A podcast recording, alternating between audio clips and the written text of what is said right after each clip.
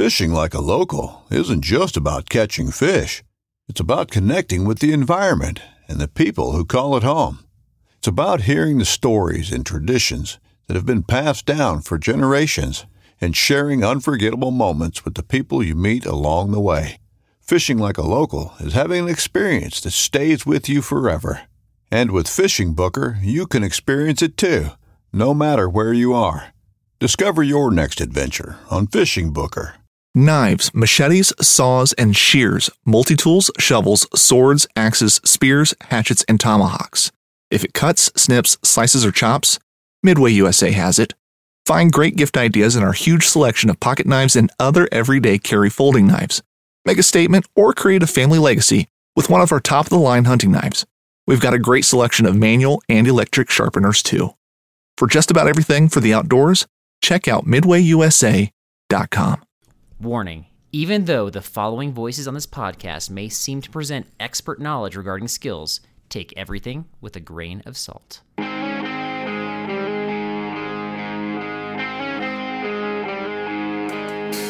Hello, hello, Backpacking and Blisters family. This is Derek, and with me today is the only man who's ever used an old platypus tail to flip pancakes at the campsite, Carl Mandrioli.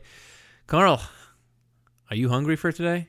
Are you hungry? Nice. Am I hungry for today? Yeah. I'm hungry for a good episode. There you go. Do you have a good episode in you? I got, I got a good one in me. I'm reaching deep just for you. Just for you. Okay. Yeah. And with me today is Derek Somerville, a man who has a little known skill of grammar. When he tries to console somebody, he says, there, there, there. But he uses three different theirs. You, that is so bad. You know what's funny? you know what's really funny? Good thing you have trivia today, otherwise, I would actually quiz you on which there was appropriate. I think I could pass. I think I could pass. Uh, Carl, that was painful, but um, possibly true. So uh, let's press on, and uh, let's press on. I forgive you for your brutal honesty. Yeah, we've we've got a skills episode. That's where that's where the connection is, obviously, today. And we've got some good ones. But Derek, I was before we jump into that though, I was curious, do you have any like for real skills outside of the backpacking world? Like what are you known for besides backpacking skills? Give me like one. I make a mean bed. Like I can make a mean bed. you know what I mean? Like I don't even mess Okay. around. No wrinkles. Minimal wrinkles. Like I'm I'm busting out the nurses' corners, Minimal like wrinkles. hospital corners. I could do it. I could do it. All right. Well, we have a Bible Yeah. verse for today. First Chronicles fifteen twenty two. Hmm. Chenaniah, chief of the Levites, was in charge of the singing. He gave instruction in singing because he was skillful. Hmm. Makes hmm. sense, right? Okay. Yeah. So one who is skillful gives instruction upon that skill. So Derek, here's my question to you: Are you qualified for this episode? I feel like I'm well prepared. I feel like I know my material, but I have a feeling you are going to bend and twist accordingly to make things look foolish, and that's fine. I pre- I prepare for that as well. I assigned you a very specific skill to talk about that listeners want to know and that I know that you're good at. So Mm. there's no possible way you can mess that up, right? I'm doing a podcast with you. Of course, there's a way. You'll find that I messed it up somehow. Oh gosh.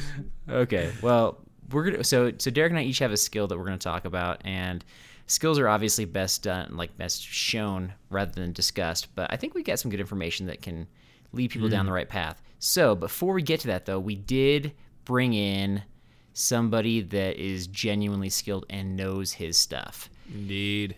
Indeed. Indeed. This is Kevin Outdoors from YouTube. His channels are literally called Kevin Outdoors, and he has all sorts of good stuff on there. I again like not obsessed with YouTube, but I've I've checked out his channel and I I've actually used stuff. He he inspired me to improve upon one of my skills last year. Mm. So before we jump into ours, Derek, so I, th- I think we got to share this interview. Uh, Kevin was an excellent guest to have on. He is he's an expert in a lot of things, as you're going to find out, and hopefully he'll inspire you to to kind of up your game in some areas. Here I am with Kevin Outdoors YouTube legend. How's it going today? Pretty good. I don't know don't know about the legend part, but uh, thanks for having me. I don't know. Your stuff pops up on my YouTube feed, and I'm not a big YouTube guy, and I still see like you're, you're you kind of come up first with all the backpacking stuff. So, at least from my channel's perspective, like my YouTube's perspective, I think it's a legend. Oh, that's very cool. Thank you very much. Yeah, yeah. So thanks for coming on. Really appreciate your time. I think I shared with you before that your YouTube channel, uh, I, I kind of found that last year. So you, um, it inspired me to make my first few dehydrated meals that I've ever made. I made them like this past year and brought them on some backpacking trips. And I think I did pretty well. But for those who uh, might be considered doing this in the future, I was hoping we could kind of talk about this. Like, okay, I know, obviously you start off with having a dehydrator or using your own oven. So we let's assume we have some sort of you know device we can use. From all of your experience, dehydrating meals is like a backpacking skill and not buying the prepackaged stuff. Do you have what, what kind of advice do you have for us? Oh, good question. Um, yeah, well, I'm really happy to hear that you uh, make your own meals. That's uh, or you've gotten started at it. That's that's great. Well, I, and I'll and I'll share how they went after you after you provide your advice because I might learn something right here. Okay. Uh, well, yeah, you're assuming that uh, somebody has a dehydrator and or a stove, and that's great. I would suggest um, if people are interested in this, uh, to go out and get a really good dehydrator. Uh, it doesn't have to be super top of the line, but it should have some capacity, and it should have a thermostat. And and if you're into backpacking, it really should have some fruit roll trays. Um, right. Because you know, backpacking meals tend towards soups and stews and chilies and those kind of things. So you really want to have a tray that will hold moisture and uh, not drip through. A lot, a lot of dehydrators out there don't do that, and so that, that's that's one of my top recommendations. I think, I think next would be to start simple and and and grow your skills. Um, try some pasta and sauce. You can you can dehydrate pasta sauce right out of the can. You don't even have to make your own. Right. So cook some cook some pasta, uh, dehydrate that with some sauce and you've you've taken your first step. Okay, and so what's something that I learned, and maybe you can speak to this, is in regard to the sauces. Like that's where you're also going to be using your your fruit roll trays to kind of like you know lay it out. But you do you recommend sticking to more of like a water based sauce versus say like an oil based sauce? Absolutely, um, definitely. You want to anything you dehydrate uh, should be water based. You, are you're, you're driving off the moisture and making it into a solid essentially. But oil won't right. oil won't do that. Oil. Uh, oil has the risk of going rancid, and uh, oil simply won't dehydrate. You you can't dehydrate pesto sauce, for for example. And if you eat, and if you take out the water content from an oil-based sauce, then you can't just like dab up the oil off the tray. Like that's not going to suffice, right? Uh, if your trip is really short, it'll work. Um, but if you're going to be uh, storing your meal for you know more than a couple days, I, I wouldn't do that. Yeah, okay. I, I, would try and um, I, I, bring along olive oil on my trip, and I add the oil to my meal after um, it's rehydrated. All right, so here's what I did. So I think I so you're kind of like like your channel does a lot of gourmet stuff, and so you start you're basically cooking from scratch, and you're you're building your own sauces and this and that. And so I actually did what you just said. The one problem or the one challenge I had was with the chicken. So I dehydrated my own chicken and I tried different kinds of chicken and I tried like researching the best type of chicken that would like, you know, do well with dehydration and then adding it back into the meal. And that was like I think my meal was amazing, except the chicken was just a little bit on the chewy side. Is that how it's going to be? Did you? Um, how did you cook your chicken before you dehydrated it? So the research that I found was to buy the canned, pre-cooked chicken and use that instead. Is that not right? Yeah, that works. That works quite well. I, I recommend that or um, pressure cooking a chicken breast. Um, okay. Something something to do with the pressure. Uh, the same thing happens inside that can as the fibers come apart and they rehydrate a little bit better. Um, okay. So so you're on the right track. The next step I think to get chewy chicken is to uh, turn down your dehydrator a little bit um, okay. A lot of meats are dehydrated at 160, and, and chicken should probably be dehydrated at 155 or even 150. And and watch it and make sure it doesn't get over over dry. Uh, maybe that might have been my issue. I might have left it on too long. Yeah, it shouldn't be uh, extremely brittle. Okay, mine was brittle. yeah, chicken, All right. chicken is tough. The other thing you can try, uh, there's a lot of manufacturers, you know, dehydrate your meal and then go buy some freeze dried chicken. Yeah, I did that, but I think can you buy it in like I feel like the only quantity I found it in was in this like large mountain house can. Yeah, those ten uh, number ten cans. Yeah, yeah, yeah, pretty much. You might have if you look around, you might find some smaller sizes, but yeah. Okay. Gotcha. The, the good news is if you buy a, a number 10 can, it's going to last a long time. Okay, that, yeah, for sure. It just like we don't have massive storage in my house, so I was, you know, my wife was not as excited about that. But uh, we had it for. I can see that. right, right. Okay, so next question. Um, I, I now I haven't seen all the different meals. I, I know a fair bit about what you have out there on your YouTube channel. I don't know everything you have. So we have this kind of ongoing thread in our podcast about chili mac with beef, and we have kind of a beef with this with this meal. So have you ever made it or anything like that? I certainly have. How to go? So what's so what's your beef? Um, our beef is that we feel like that is a good meal if you are hiking solo, or if you're in your own tent or your own Gotcha, shelter. gotcha. Um, we just had uh, one of our listeners respond and share his own story about how he offended his wife after having a chili mac with beef dinner. Is is yours better, or does yours have a better result than the Mountain House version? You know, I've noticed that uh, I don't. I think it depends on uh, the individual person to some extent. Um, yeah, I, I, I, there's a fellow YouTuber who lives not uh, not too far from me, and he was featuring a few of my shepherd's pies, and he says, "Yeah, um, gives us the toots." So uh, he, he, he, he's he's he's mentioned that in a couple of videos. So uh, I'm famous. Okay. I'm famous for something. That's probably what you want to be famous for right there is giving people the tunes. yeah, that we just kind of like we kind of keep on revisiting that, and we even have a guy that goes with us who just doesn't happen to listen to our podcast, and he so he brought some last year, and so we were just kind of I don't know razzing about that. But so the, in terms of like the the theme of our episode here, backcountry skill, I think that what you said was really good. If you can you know have access to a dehydrator or even use you can use your oven start small use a pre-made sauce use pre-made stuff and it doesn't take a lot to get started in the you know make your own meal category. So um, so that was good tips there. Okay so you have other stuff though on your channel not just the food stuff. And one thing that i looked at was your um, use of, of bear spray. And so i i own bear spray.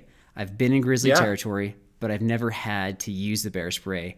And I'm actually really nervous about like even trying it out because I just feel like a wi- like a gust of wind will just like blow it back in my face. Yeah, yeah, for sure. So what tips do you have for for bear spray, I guess, for pulling the trigger? Well, I think I think you said it. Um, it's it's trying it out.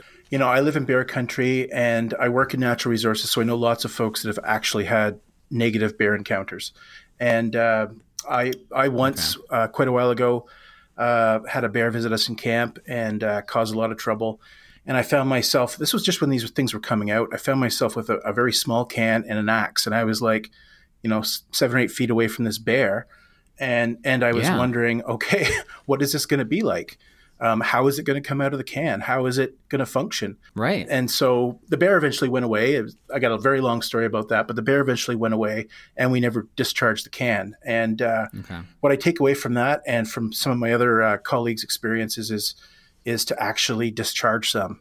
Give it a try. You can now buy inert canisters, and um, th- they're they're designed for practicing. Yeah, a lot of folks that work in natural resources uh, now it's kind of a, a thing. Is is every year uh, recertify by spraying that canister at a at a dummy bear and uh, getting the feel of it, getting a sense of distance, getting a sense of how it behaves in the wind, getting a sense of how strong it is. So if you're trying to get get a sense of how strong it is, you would not recommend using like an older canister then to try out. Yeah, you can, you can use older canisters. What I meant by strength was like how how hard does it come out of the can, um, the the force at which it comes out of the can. But yeah, um, I've used older inert canisters. You got to be a little more careful. Okay. But the good news is, um, even if you get some in your face, you're you're not going to be permanently hurt. You might cry for a, half an hour or so, but uh, you're not going to be harmed by it, and that's the uh, that's the beauty of bear spray.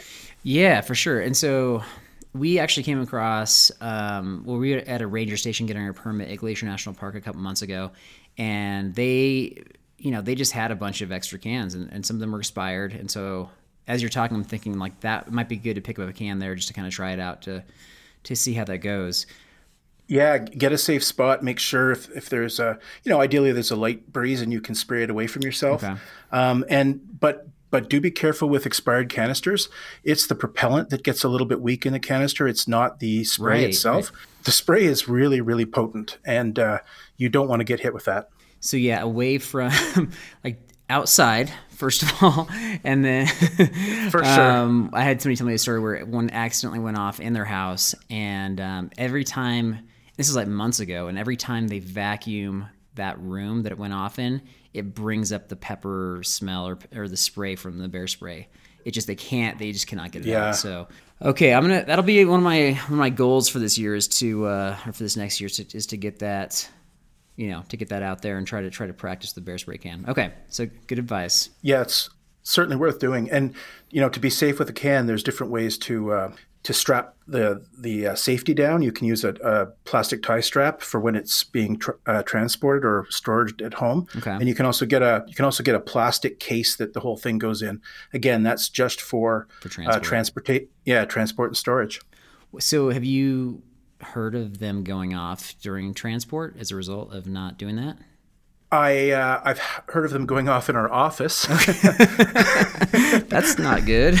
yeah, yeah. Okay. So uh, yeah. so do you have do you have carpet in your office?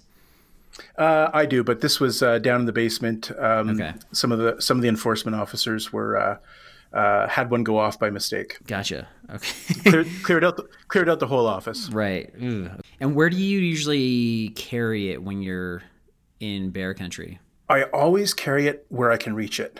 Um, ideal, ideally, it's on your, you know, the side of your good hand or uh, someplace. They have some shoulder, um, sorry, chest straps that you can reach with either hand, which is really good. Ideally, you pull it out when you see the bear. Okay, I didn't know if you like preferred shoulder strap versus hip belt versus you know like water bottle pocket or whatever. So Yeah, I do whatever works. I want it on my body, not on my pack if I can help it. So often when I'm backpacking, I do put it on my pack. It's just the most convenient spot. Um, but I do a lot of canoe tripping as well. And, uh, you know, when you're on a portage, you don't want it on your pack. You're going to leave that pack at one end and go back and get your canoe. So um, I always have a little carabiner on mine so I can. I can move it from whatever it's on to my uh, to my belt or whatever. And then okay, so last topic I've got for you. This is this is a different one. Is it fair to say that you are like your channel is most known for or the pe- the clicks that it's gotten is kind of most common from the busting of the beaver dam? Yes, yes, it is. which is I'm, uh, awesome. so uh, yeah, so taking a look, and a couple of guys that that I go with just love to break stuff. So is there any reason, like you, you broke your beaver dam because it was causing some flooding issues on your property, but is there any other reason to come across a beaver dam out in the wild and to just break it? You know, I, I can't think of one. I I, I, uh, I I I don't have any ill will towards beavers at all. Um, Okay. And this is a really funny sort of uh, story because you know my channel's not about the beaver thing, but one day, you know, we got back from vacation. We've lived in the same spot for 15 years, and we got back from vacation, and beavers had moved in it, right in our backyard. Okay, they're, so they were new. Yeah, they were they were new. Uh, we have lots of beavers around us. Uh, we live uh, um, in basically the boreal forest, full of beavers, full of streams, and Yeah, uh, nice. and some moved into our backyard and uh, you know pose a risk to some of our infrastructure. So I decided to to breach the dam, you know, pull out some mud and some sticks, and over the course of a day, just keep plugging away. And then I put some pipes in the dam to kind of lower the water. I didn't really want to evict the beavers, but I wanted to get the pond, I wanted to get the pond down to where it should be. Right. And uh, yeah, anyway, so yeah, that that video's got like two million hits. Yeah, that's awesome. It was just a thing I went out and did. I thought I'm gonna my channel's Kevin Outdoors. I don't have a video idea today. I'm gonna go do this thing, so I'm gonna bring the camera. And so I, I put minimal effort into that video, Right. and uh, Right, and, right. uh, and there it is. Um, very very popular. different things you don't expect kind of hit on YouTube. And so, um, if you're listening, check that out. That is that is one awesome video for sure. And um, yeah, no, yeah, t- totally entertaining. And then you have like you have like sequels to the video too, right? I've got a couple. I've got a, a return to the beaver pond. Um, I got a lot of negative comments. Got a lot of wide ranging comments, but uh, some people, you know, um, don't like it when you mess with beavers. And uh, oh, okay. so I did another video to try and uh, you know explain what had happened, how I had just lowered the water, how vegetation was coming back, and and uh, that that kind of stuff. And and so that that that's done pretty well. And then I did another one recently. I I purchased some uh, uh, trail cameras and I set them up. I, I made a small breach in the dam and I set them up so that uh, people could watch the beavers repairing a dam. And uh, that was that was pretty cool. That is cool. Yeah, I haven't checked those out. I have to check those out. But Um, did you ever name the beavers? no, no, no, we haven't. Okay. but but but I've had no end of beaver jokes in the comments. so on our so on our last one, okay. So this is anytime we have anybody on, we always allow them to kind of kind of shoot any information out there about any upcoming things they've got going on with um, your YouTube channel, or you have um, another project you're working on. So, so what you got going on? So uh, the one project I've got going on is I'm uh, writing a dehydrating uh, food cookbook for for backcountry camping. Yes. Okay. So what what's the, what's the time frame on that? Uh, the time frame is next year. Uh, it's okay. December. I get the irony of that. I'm, I'm, working hard on it. I think over the Christmas holidays, I'll probably have my first draft. I've got uh, over 100 recipes and uh, yeah, oh gosh, and okay. um, yeah, it's, it's, it's much easier to write a cookbook than it is to make a video about every recipe. So uh, a uh, hundred right, recipes right. and all kinds of other information on how to dehydrate, how to pack, how to how to plan for a trip, um, different stoves, cooking at altitude, all that kind of stuff. I'm, I'm trying to kind of make it comprehensive and, and cover all the different angles uh, that you you might uh, be interested in if you're doing a backcountry trip, whether it's canoe tripping or backpacking. Um, and so, would this be something that would be eventually available, say, on like Amazon or where? Yeah, yeah, that's the cool thing about uh, this day and age. I'm uh, talking to a publisher that uh, facilitates self publishing. Okay. Uh, and so it's print on demand. You would order a copy and they print it, or you order a digital version and they send it to you. Um, and it would be available on Amazon and uh, Chapters Indigo and um, other popular uh, digital sources. especially for those people who may just want it kind of laid out for them. Just like here's a recipe, here's how you get started, here's what you do.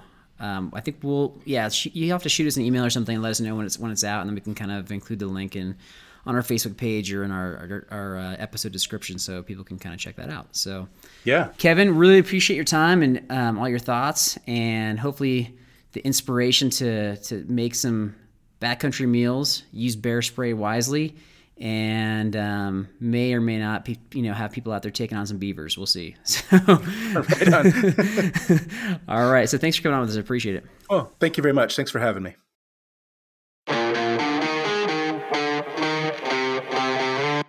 All right. Thanks again to Kevin. Uh, check out his YouTube channel, Kevin Outdoors. We have it linked in the show notes and our on our Facebook page. But all right, he got he gave us three interesting skills to address here.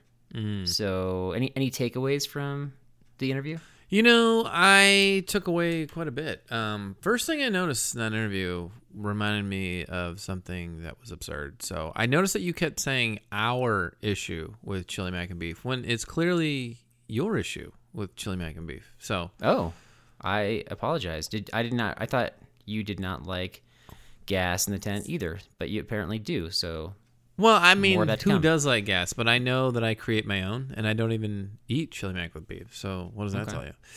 So the issue I, is I not really... when you eat it. The issue is when one of your tent mates eats it. That's the issue. Yeah, but it's your issue that you bring up. I mean, I, I haven't really brought this issue up. I think okay. this is your your baby, and that's okay. You know, I just don't want you to throw me in there with the crazies. You know. Okay, I, mean? so, I will not do that. I apologize. I forgive you. Gotcha. I forgive you. Once a year, I forgive you, and this is it right here. Um, All right, that was so, that was your that was your takeaway. Of course. No, no, no. I had some good takeaways. Um, I, right. I, you know I really thought that the whole conversation about the inert bear canisters was was very interesting. Uh, bear spray.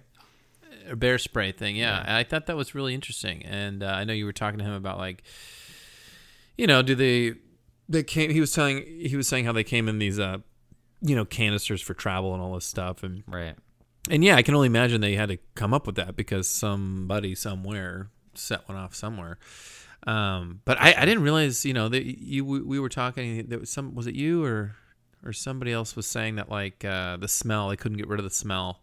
Right that's me. Um that was you. And yeah. I, I was like i didn't realize how potent i mean right. i've never really had to use it right so you don't really think about how potent it is right um but wow that's uh that's not an issue I'd want to have. So, okay, um, that was cool. And then the whole beavers thing. I mean, I thought it was hilarious how he basically uh, enabled some beavers, and he didn't kick them out, but he enabled right. them to continue building, which was hilarious, and and brought in the pipes, and he helped them, and um, just you know made it like a, like a little little project for them, and. Uh, it's pretty awesome. He got two million hits on that video. I think that's It pretty is impressive. awesome. It yeah, and My question is, yeah, you know, when you're like he had to rip apart the dam Yep. a little bit, a little bit, right, and stick some yeah, pipes in there. drain it. Yeah, That's a lot of. That seems like a lot of uh, care. Just shows that I think he's a caring guy and he cares about the animals. And it's. Uh, but is he going to get more beavers in the future Oh, than probably. he can handle?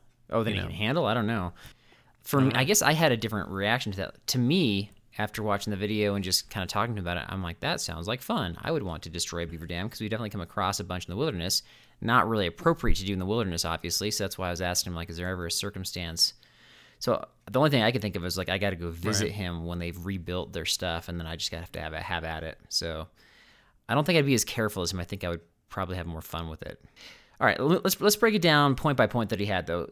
I don't know that I did a good enough job asking questions regarding the dehydrating the food stuff because I mean really you have like it doesn't take a lot. Like, you know, you just have to have some sort of heating device and then to simplify it, you can just you can start with something simple. Just buy store bought spaghetti sauce. It's water based. You dehydrate that, and then you you know like as he mentioned, you got to use the, mm-hmm. the fruit roll trays. And if you have a dehydrator or if you have cookie sheets for your oven, you can you can do that. Like that's pretty straightforward. And then depending upon what you want to add, how gourmet you want to get, it you can I don't know. I would just start simple. And then one question that comes up that I actually asked him a while back was with both rice and noodles is why would you cook them and then dehydrate them? Why not just like they're already dehydrated, just like throw them in your your bag? And he basically Yeah, said that just they just hydrate faster.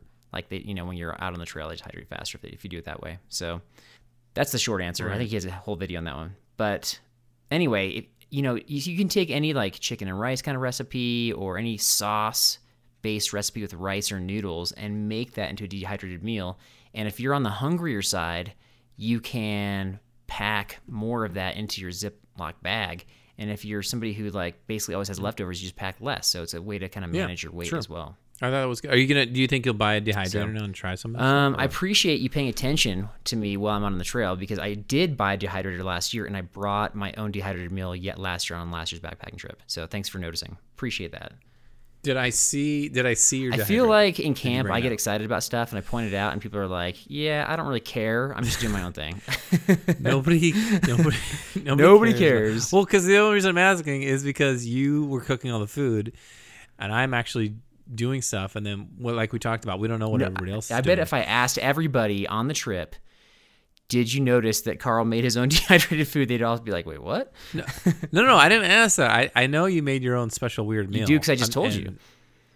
No, no, no. You had it in a little Tupperware, right? Yeah. So what I'm asking. No, I did not have it in Tupperware. I had it in a Ziploc Okay, bag. That's even sicker. That's disgusting. Uh, You're trying to backtrack. It's okay. It's okay. I'm trying to backtrack, but I know Nobody right. cares I about the stuff I'm excited about, so it's fine. Did you? Did you? it's true. did you bring? Did you bring the actual dehydrator? Is what I said. On the backpacking trip. Yeah, that's what I said. Did you? I hadn't. I didn't see it. You didn't show me a picture of it. So I'm saying, did you? Where? It's at home. Yeah. I mean, like, Why would I bring a dehydrator you're gonna on the prep back? it. What are you talking I don't about? know. That's what I'm asking you. This is. I, I worry about you. You did it at home. Right. I haven't seen it, so I don't know what it looks like. So my question still remains like, you know, what does this thing look like? What does it actually do? You're throwing your food in there and it dehydrates food, like your sauces, your Yep. chickens, your or, or Yes. whatever. And then you just and then you threw it in your little Ziploc gross bag. Gross. And I saw I saw your gross bag on the trip. I do remember that. You carried it for like did two it miles. taste good? On, on a, yeah, I'm sure I did probably. On a scale of one to ten, how good was that? So that's what I shared with it. I said it was really good, except the chicken was a little chewy, and then I took it. I'm going to take his advice and just dehydrate, you know, just turn it off a little sooner. So you would do it again. Yeah, no, the flavors were awesome. And Okay. what I like about it too is he he recommends in his videos that you want to have like five ounces worth. So Mm. if if I anticipate, you know, like we're doing higher mileage, we're gonna burn more calories, I'll put more in. If it's gonna be an easier trip, I'll put less in. So I like having that control.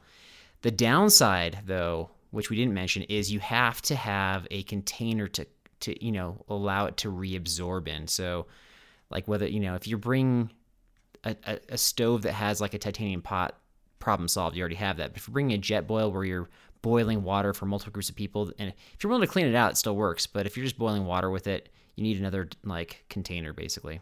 But yeah, no, I would do it again for sure. I did it on the trip to Glacier after that. Still good. Tried different sauces and that kind of thing. I literally watched the video and then I was like, that's very mm-hmm. doable. I can do that. And then I found a dehydrator at a garage sale for $5. Boom, done. Yeah. And actually, if, if, if there's fellow garage sellers out there, those are common items to be found at garage sales. I've never seen in one my in experience. my life, but you're You're not a garage seller. but You're not a garage seller, But I've been to garage sales. A, a, a good, it's healthy different. amount. A healthy amount. Different. We've actually been together B and B with with Carl, and did we find any of those? We weren't looking at that time, so perhaps we passed over them. That was years ago, by the way.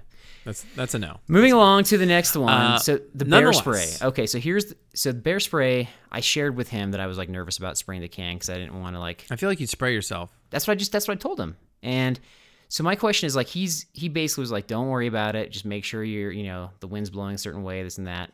You're outside. Kind kind of a, he he kind of gave the obvious advice that I, I'm just scared to pull the trigger. I guess. Now that I, he's he's instilled some confidence in me.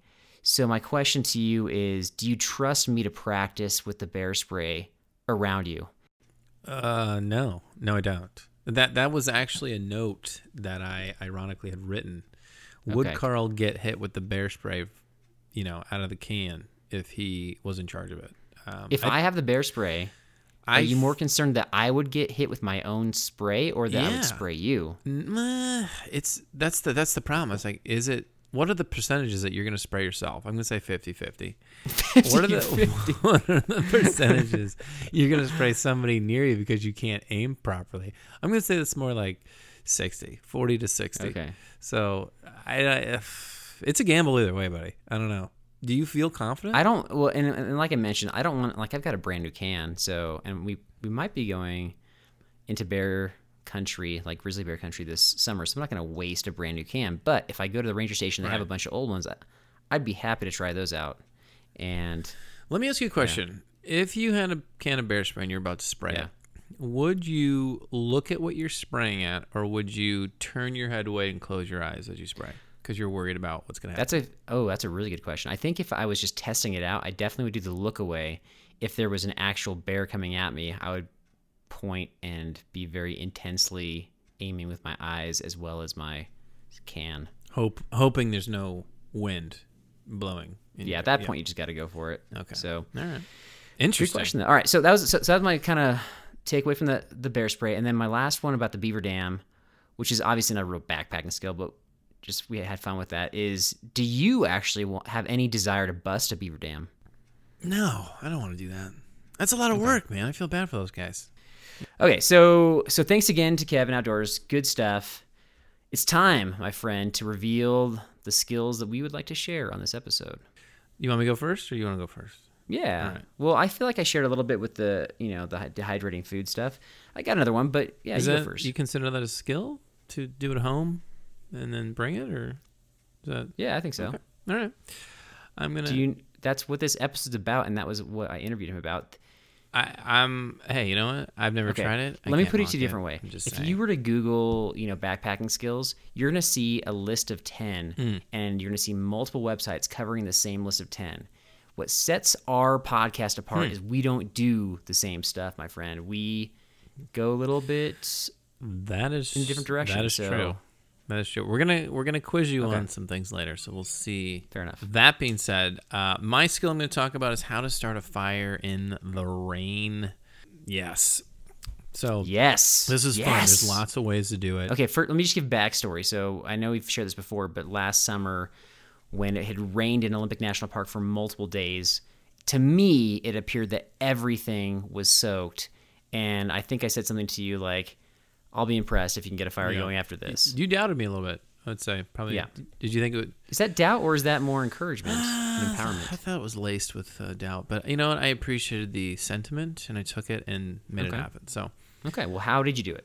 let's go over the basics. Like when you're in the rain, uh, I think the biggest challenge is you want to. It's not so much hard to get the fire going as it is to keep it going. So.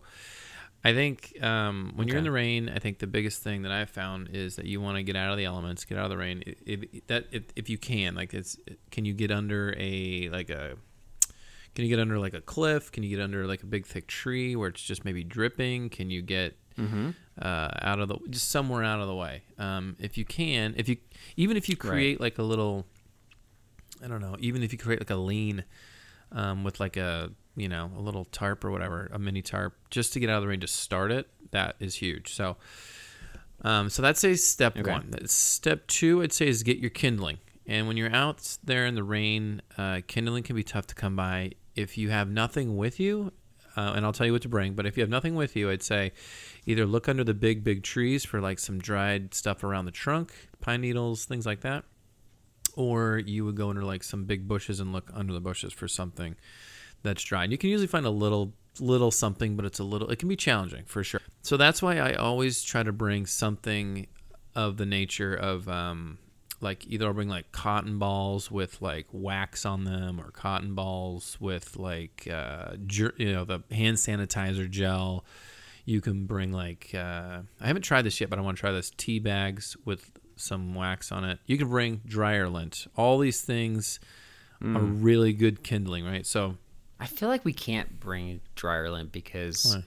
in our early years, I think I made fun of one of the guys for bringing dryer lint for not really for bringing it, but for saving it for months to bring it. I did that. I thought you're saving dryer lint for months. Was it me? It's disgusting. I did that.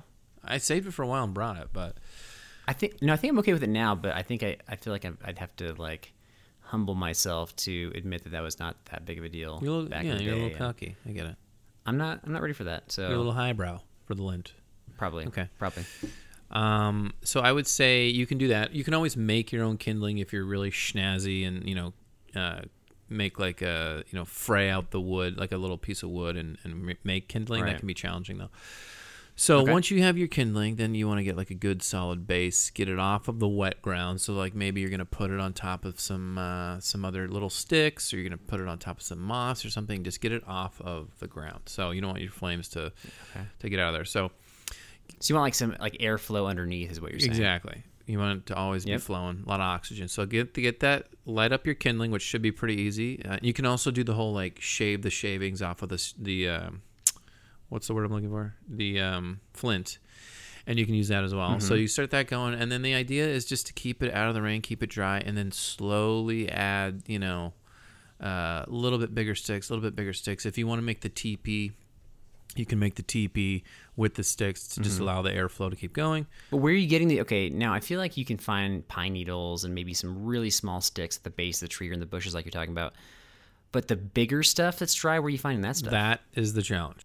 I think sometimes we've found um, like old branches that have fallen off, or there's certain certain types of wood that really really light well, which I think is like pine and uh, I want to say birch. I think it's birch. I think you're making stuff up now. I don't think you know your different trees.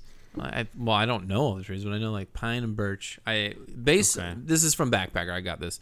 Um, Okay. You know, they're saying like pine and birch are really good at lighting. So even if you like, I know one year we had um, there was a big pile of wood, and even underneath that giant pile of wood, it was absorbing a lot of water. So underneath that, there was a lot of um, you could find some dried pieces here and there, and then we peeled the bark. That's what I was thinking. Was like like wood under wood, basically.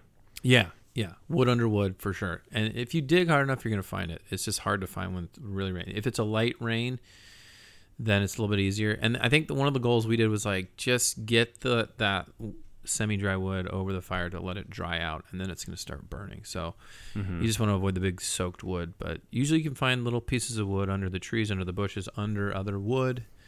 And then uh, you kind of just keep going and go from there. But you, you might have to be putting wood on the fire more because you don't have those big chunks. But if you get lucky, then you're Right. be all right. So it's a little bit more work, but it's definitely doable. couple addendums or asterisks there. First of all, I think it's it's important to note that that Derek's experience obviously is mainly in the West, and in the Western mountains, it's significantly drier than in the Midwest or in the East, where it's a significantly more humid environment. And with with things that are soaked there, I would imagine it is way harder, maybe impossible to to light that. So so we so there's an advantage there basically. Maybe we need to go to the East Coast and really challenge my skills. Is that what you're saying? I'm not saying you can't do it. I just Yeah, you can't do it. I'm just saying you can't do it. maybe not. Maybe not. That's true. Um, uh, yeah. Well, another thing too that I've seen you do that you didn't mention, but that I've this is actually something I actually know about, and, and I don't. I'm not an expert in this area at all. I think you're more of an expert. But is once you do get it going, some of those wet pieces of wood that aren't completely soaked, if you line them around the fire to let the fire dry them out, then you can. It actually like they dry out pretty fast, and you can. hmm Yeah. Yeah, you can use those. Yeah. Yeah. So once once you get it going, it's it's kind They of do. like this cavalcade of success after that. I They do. think. Yeah. You can always draw out wood around the fire. All right, so there you go. Fire in the rain. Nice, nice job there. All right, my Okay. man. Let's see. So I, I have to reveal to you that I really struggled coming up with a skill to talk about for this episode because Are you not skilled? That's part of the reason. Uh, the other the other reason is just because the things that I'm that I feel like I'm pretty good at, we've like addressed as full episodes before. Okay, so this is an issue that became a significant issue this past summer and could be an issue moving forward with our group. Definitely, I think other people have experienced this issue. So here's a skill how to wake up your friends. That isn't a wow. Only you would come up with this ridiculous, preposterous way of doing Yeah. it. You've woken me up by Well, and I've got- roll. Is is rolling on people one of them? Because that's what you do to me all the time. you know if you want to go basic if you want to go kind of surface level entry level i can i can talk about that but i went a little bit deeper Chili mac with beef. and i have a whole list of possible ways to wake people up Oh boy. This is what just for the record, this is B and B people. This is what uh, you know, kind of semi-anal retentive people will do to get the guys going in the morning cuz they just feel that like never-ending urge to log in the miles and get there on time. So this is this is the result of that. before you try to paint a false picture too far i would like to I'm like Picasso. I would like to clarify. I would like to remind you that I was on a trip last year that you were not on, where I got out of my tent. I think it was like six six thirty in the morning. We had a ton of guys there, and I was the last guy to their tent, and a lot of people had their tents already packed Wow. up. I am not the early guy. I'm not that guy. What I'm talking about is people that either are the early person out there or they're like me. I'm kind of somewhere middle of the road, and then people go so far beyond the appropriate level of sleep that they're still snoozing past like 9 a.m. for example. Okay, that's what I'm talking about. So how do you like? I don't want to sit there waiting around. Like we got to figure out how to solve this problem. So I want to hear this list. at some point, it's a yeah. it's a backpacking trip. At some point, you got to hike, man. At some point, you got to get on That's the trail. That's true. So, wait, uh, before you begin, like, who made up that nine o'clock is beyond late? Who made that rule up? Where are you getting that that's just my opinion. you- oh, you're. Oh, you're. Okay, so let me write. okay. down. Disagree. Your- disagree. Why? Why is your that? opinion. Well, because like, what if you have a light day? Like, what if you have a, like a five mile day ahead, and Right. you're like, man, you don't need to do anything. You know, sleep in, have some yeah, fun. for sure. That I think at that point it's appropriate. Ah, okay. We did not have Noted. that last summer, so that's Noted. incorrect. the world does not revolve around our trips only, Carl. There's other. But I don't trips. think most people are going five miles a day, my friend. So Hey, maybe have sometimes. kids, you might have- you maybe might have kids. Okay. Yeah, we're I'm uh, all right. So okay. I forgive you. Go ahead. Okay, so I'm gonna give you my list of Hmm. ways to wake people up, and and you're with me. You wake up around the same time I do, so I don't know why I have a problem yeah, with this. I'm in like the middle area. Of Yeah, you and I are in the wake-ups. same zone. This is why we're good um, tent mates. Yeah. Okay, so I'm gonna give you my list. You tell me which ones you'd be willing to use. Okay. Okay. All right. I'm gonna write these down. Go ahead. Loudly sing off key Uh, is my first one. Okay. Okay. Okay. Sing off key. All right. Then um, you can deflate either your own pad or even better, their pad, and you angle the nozzle at their knew you were gonna- face. I knew you were gonna say that. Uh, the angle nozzle. Yep. Yep. Yep. Okay.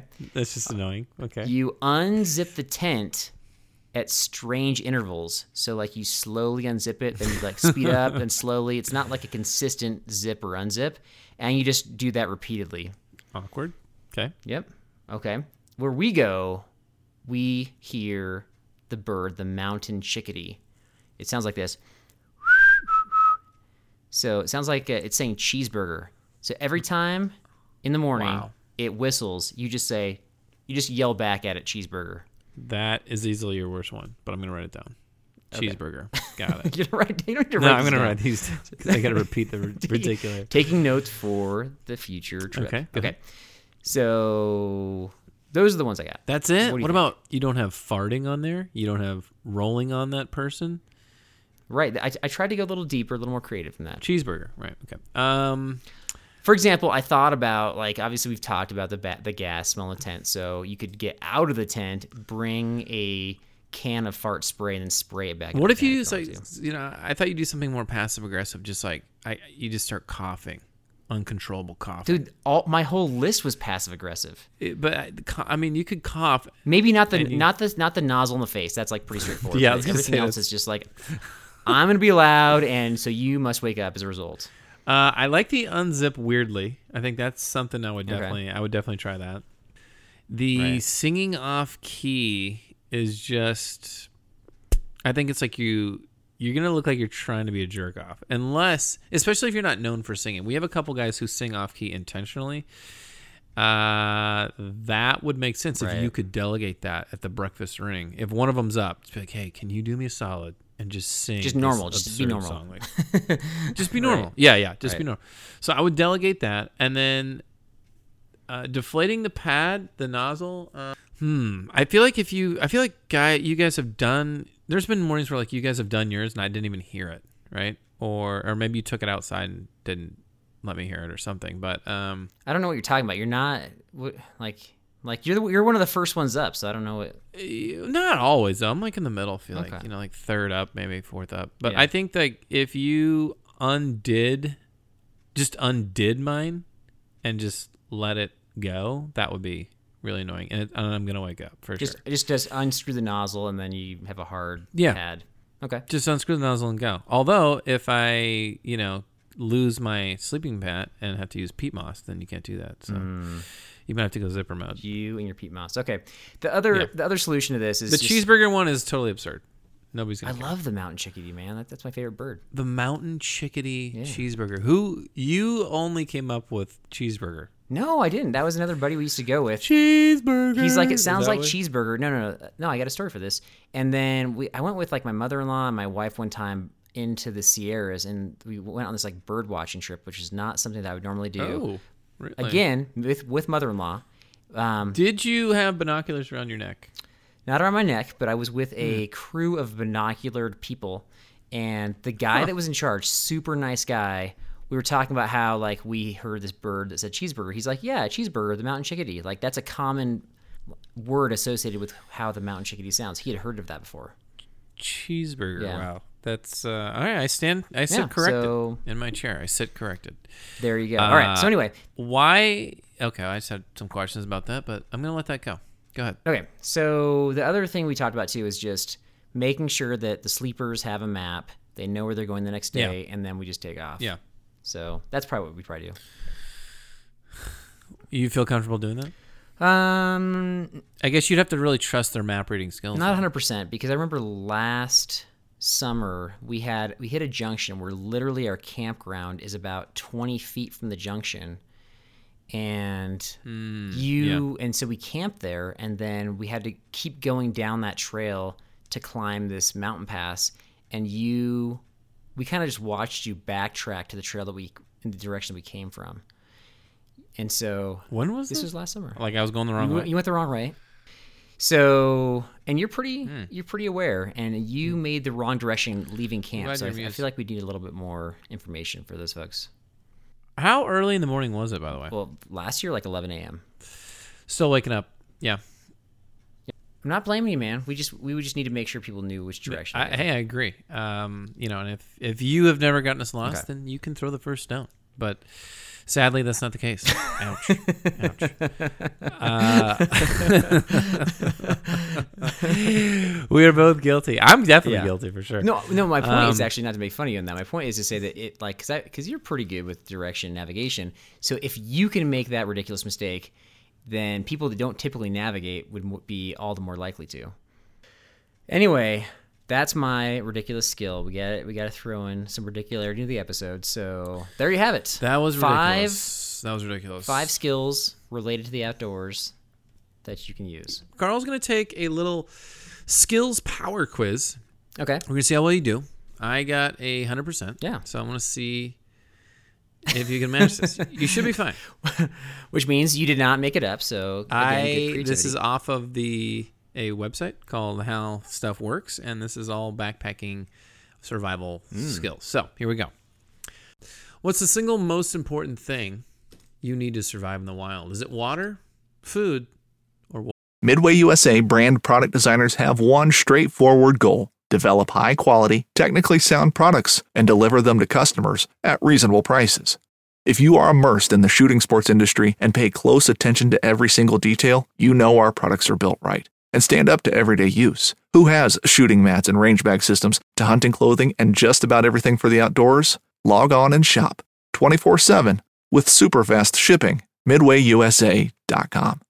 Hunting boots are a critical component of any successful hunt. Whether walking a short distance to your blind or trudging miles through rugged terrain, your feet are carrying the load. Without the right boots, you could give up early and lose out on that trophy just over the ridge. At Midway USA, we make selecting boots for your next hunt easier. With just a few clicks of a mouse, you can decide on what's important, like waterproofing, insulation, size, width, and savings.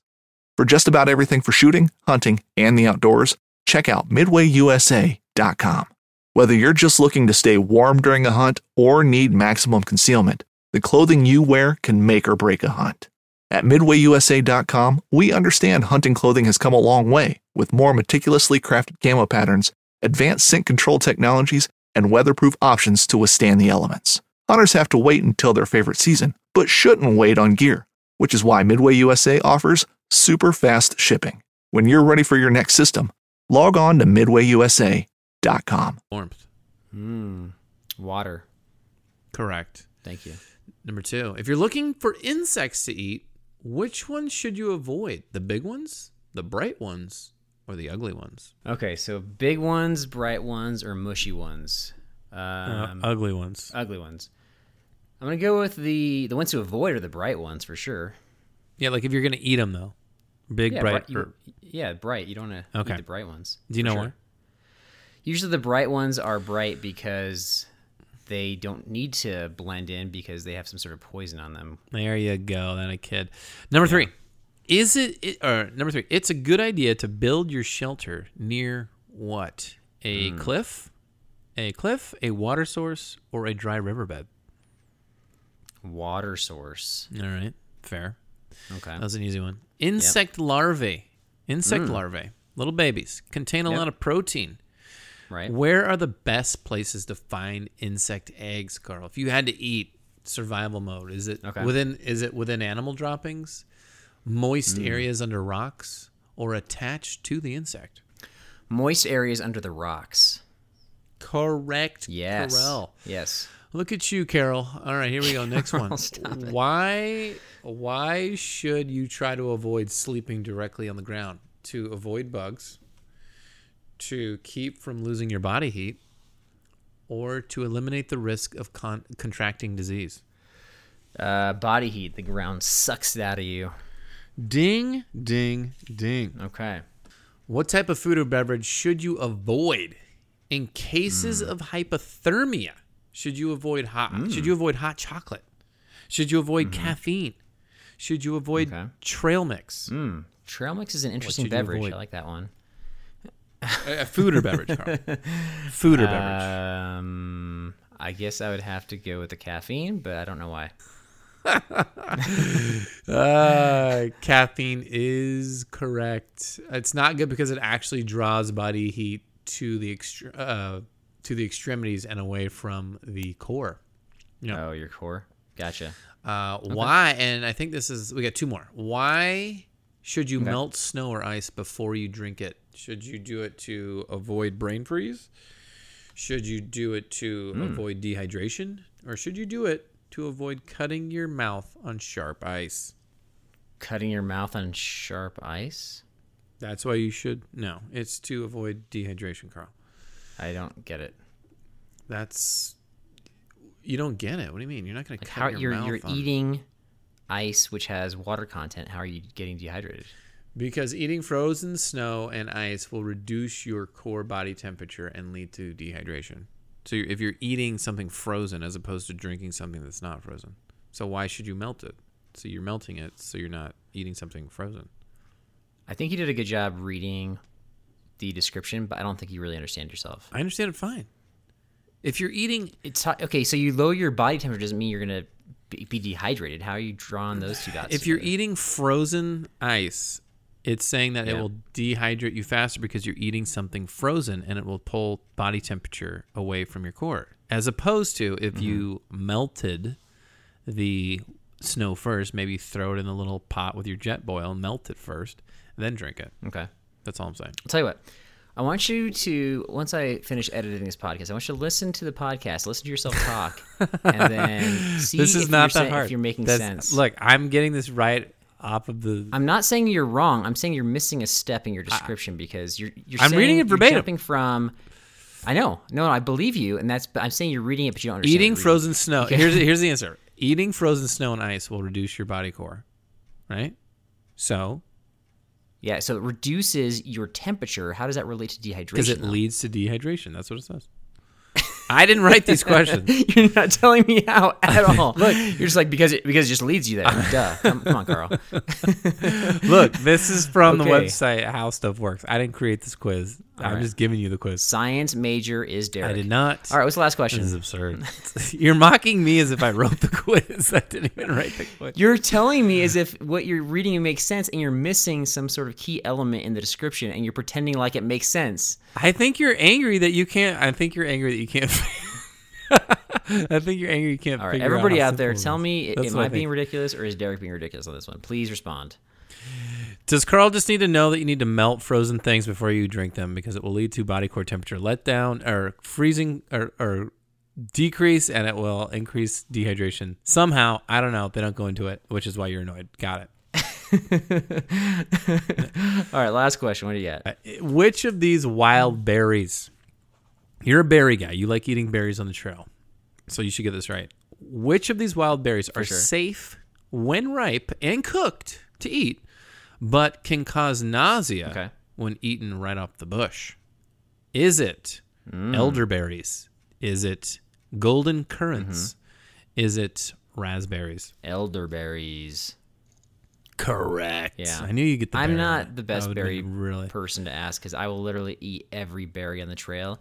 And if it, he let me just say folks you were eating berries that were like half green Yeah. should have been Oh, like for sure. purple and black so if they taste sweet like an actual berry you'd find at the store, I keep on eating. If it tastes like poison, I stop. Spit it out. take no berry advice from carl Correct. Correct. Fully agree with that.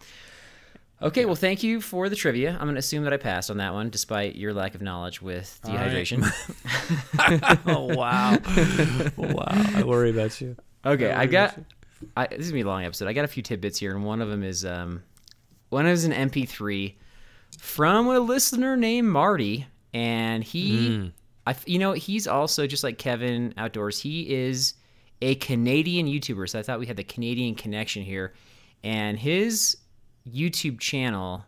he- I think it's like French, so it's P E R E extreme. But I think when he, if you go to his site, I think he says like pas extreme or something like that. so um, anyway, he so so thanks for um, reacting to an episode. He had a reaction. This is from a few episodes ago about the shoes episode, Right. The blisters and backpacking Yes. one. He had he had a response to to the Vibrams. So here's Yeah. what he had to say. What's going on, Carl and Derek? Marty here from Par Extreme, and I just finished listening to the last podcast you guys released uh, before Christmas 2019, which was episode 83. And you guys were talking about a subject that is very dear to me, and I felt like jumping in the conversation. So here I am. The conversation was about minimalist shoes, and more importantly, the Vibram Five Toes. Uh, you guys referred to them as the Vibram Five Fingers. That might be their name, but uh, since I wear them in my feet, I've always called them the Vibram Five Toes. So, uh, but whatever. Um, I've been using the Five Toes for about four years myself, and I've been a huge, huge fan of them. And that's why I wanted to jump in the conversation. Now, let's uh, talk about the elephant in the room. Is it a good hiking shoes? Absolutely not. It is not. If you're going to be having any kind of weight on, on your back and traveling a certain amount of distance, you uh, run a great risk of injuring yourself by wearing the Vibram Five Toes. But there are two specific reasons why I love them so much and why I use them all the time. And uh, the number one reason is for any kind of portaging trip or canoe trip or kayak trip where you might be going in and out of the water a lot. And I love absolutely love the Vibram Five Toes for portaging trips because it allows me to get from my canoe outside of my canoe in the water. I don't care because they're obviously designed to go in the water. They're designed to protect the bottom of my feet so they don't get cut on branches, rocks, or anything like this. And when I go swimming, it's just really a nice water shoes to have.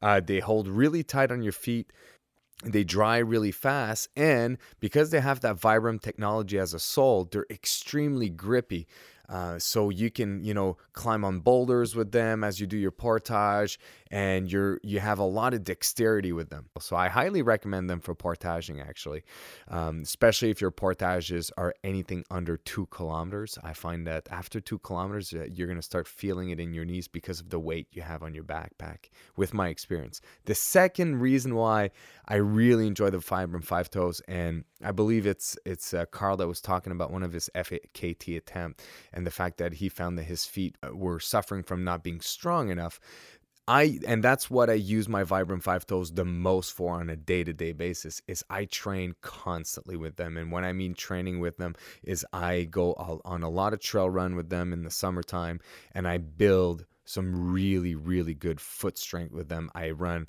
uh, hills uh, I live close to a, a, downhill ski place, so I'll go run the uh, the ski. Uh, I'll go run the ski runs in the summertime and just sprint the hills, and they are phenomenal for building your foot strength. Now, the most important thing that's where a lot of people get injured. A lot of people are doing it wrong.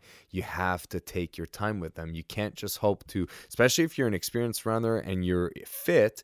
You put them on. You might feel great after running, you know, 10 minutes with them, and you keep pushing it, keep pushing it next thing you know, you ran six miles with them, and the next day you can't walk anymore. That is the danger of the Vibram Five Toes. You have to build your way up to them. Anyways, that's a little bit of my two cents. I wanted to jump in. Thank you so much for the opportunity. Any thoughts on what do you have to say there? I well, like I like uh, we discussed off camera. Um, I off camera, off mic. Um, I, I really resonate with a lot of what he said. I think that the Vibrams, when I've used them as well, they give you a lot of grip. But I would agree that you should only be using them for like, you know, in and out of water stuff for sure, and maybe like uh, I don't know, a couple miles or, or less. Because when, if you, I mean, some people have the body to keep going further, but like I agreed with him when he said like if you are gonna hike in these things the whole way, like you're gonna start feeling it if you're calves and your ankles and your muscles aren't trained, mm. right? So he's he was like, oh, I wear them all right. the time. I'm gonna get trained in like strength, which is you know great. So um, they definitely have their their perks, but uh, to hike in, I don't know, it'd be tough for me. No, he said he said no, and he said if you're to run, yeah, yeah, kind of right, work up exactly. to it. But just like I don't even run in them, and I don't even really recommend running in them, like because it's, it's just not for everybody. But and I and I think I shared like I don't even like them. Like I don't like the fact that you got to jam your toes in the right slots. It's too much there. work. So I do. Yeah, it's a lot of work. Yeah, it's exhausting. I do want to have minimalist shoes to strengthen my feet for the summer, which I'll explain more about later. But I, I chose the Merrell Trail Glove, which don't have the individual toe slots, and it kind of does the same thing. Hmm. So interesting. That was my solution to that. But but he had some good information. It sounds like he's a he's legit. He's you know running up and down mountains in in Canada. So more power to you and good luck with your YouTube channel out there. He's a very well spoken yeah, gentleman. Little, little jealous. little, je- little jealous. Thanks again for going on that. That was great. okay, uh, I got two more tidbits. I got uh, Steve. Just shout out to him. I'm planning a Canyonlands trip. He's the expert. He's the one that co-hosted last season with us and he's given me crazy good advice and even had like a hand drawn map that I, I might print out to locate water sources and such. So that's a trip I'm actually mm hoping you're going to come on with us, Derek, here in April. I really hope I can make that trip. Yeah. We're going to find out. Um, okay. But yeah. My, my last tidbit has to do with that actually. So really? yeah, we've got, um, we got a lot of guys that want to go. Okay. And we talked a couple episodes ago about this whole idea of the invite window but we kind of assumed that we'd like touch base with some folks, and you said like you'd let them say no up until like a week or two before. We kind of like hashed that out. But I have a different situation here that's going on where I invited two guys Okay. um, about a week ago from when we were recording this podcast. I sent them texts, and one guy was like, Okay. "I am for sure in," but he told me like a while back. So I, you know, you don't want to assume anything. So I sent I sent text out to two guys. I got the non-response from both guys. Okay, so because there's kind of a list of guys that want to go, my my temptation is to be like, you know what? Like I gave them a, ch- a shot. Let's go down the list. Let's invite two more guys. Now that those spots have opened up, they have not responded. It's been a week. Um, so I guess option A. Go ahead. Did, did you do a follow up text? Like That, that was gonna be my benefit of the question to you: is do I owe them a follow up text? yeah, I do. 100%. Even though, like, these are guys. These these aren't the guys that are like, oh wait, uh, you never texted me. Like, these are guys that always typically respond, or they, Right. yeah. I think I think the fact that they normally respond and they said they for sure want to go. Maybe something happened with the text. I just sent a, a slew of texts to a friend, and he didn't even get them until like, you know, something. Ha- so, so I mean, maybe they were sick. Maybe they were out of town. I don't know. But I would do at least a follow up text and see if you get something. Okay. Um, I- I- maybe may and sometimes maybe they're on the phone and you you don't see the text come in. Right. So it could be a lot of weird things like that. Fair enough. Okay, so I will do that, and I'll probably do that tomorrow, given the full the full week, I think. Beautiful. But I really want to start like figuring out who's going to go because there's a lot of logistical stuff going on here with like plane flights, people coming in from all sorts of different Right. areas. So, Right. how many days after the second text do I give them before I simply just move on to the next people on the list? I think you go Jesus mode. Okay. I think you go three days. Three days. Three days. If you if you don't hear from him in three days, Okay. it's time. It's That's time. That's just a lot of time, man. That's like a total of just ten days with two texts. Do you feel like seventy hours is better? I'm getting antsy. That's only I'm just getting a lot. two I'm hours just getting less. antsy. I'll be honest. So I know you're getting antsy, but it's only January, so you gotta calm down. yeah. But I know that. How many places can you? I mean, how many places are there? You got you're coordinating like pickups and meetups and right all that plane stuff. flights with a couple of the guys is, is one of the issues. Plane flights and scheduling, for sure. But the other issue too is that like this is the time of year where we just plan lots of trips, and so I've, I'm balancing basically planning four different trips at once, and so I'm just trying to lock in details so I can stop focusing on. If that makes sense. Hmm. I get it. I mean, I get that. That is that is aggravating. Aggravating. Is there other things you can do for the trip to? I don't know. Make the time go by faster, or is it kind of like you need this info to pros- progress with the rest of everything? it's probably my own need to control the situation. Okay, so all right, I will take your advice and we'll see how it goes. But Okay, I'm curious still to see holding out. I'm holding out hope that you're that you're in on this trip, my friend. I hope I get to go. It sounds amazing. I'm yeah So. yeah, it'll be fun. Okay, that's all I got. All right, that sounds good. Thanks again for guys for hanging out with us. Uh, you know where to send the reviews, five stars only, or just forget about it. uh, we will see you next time, guys, on the B and B. And remember, guys, if Ch- Carl needs a cheeseburger, he's gonna be in the woods looking for it. You have a good one.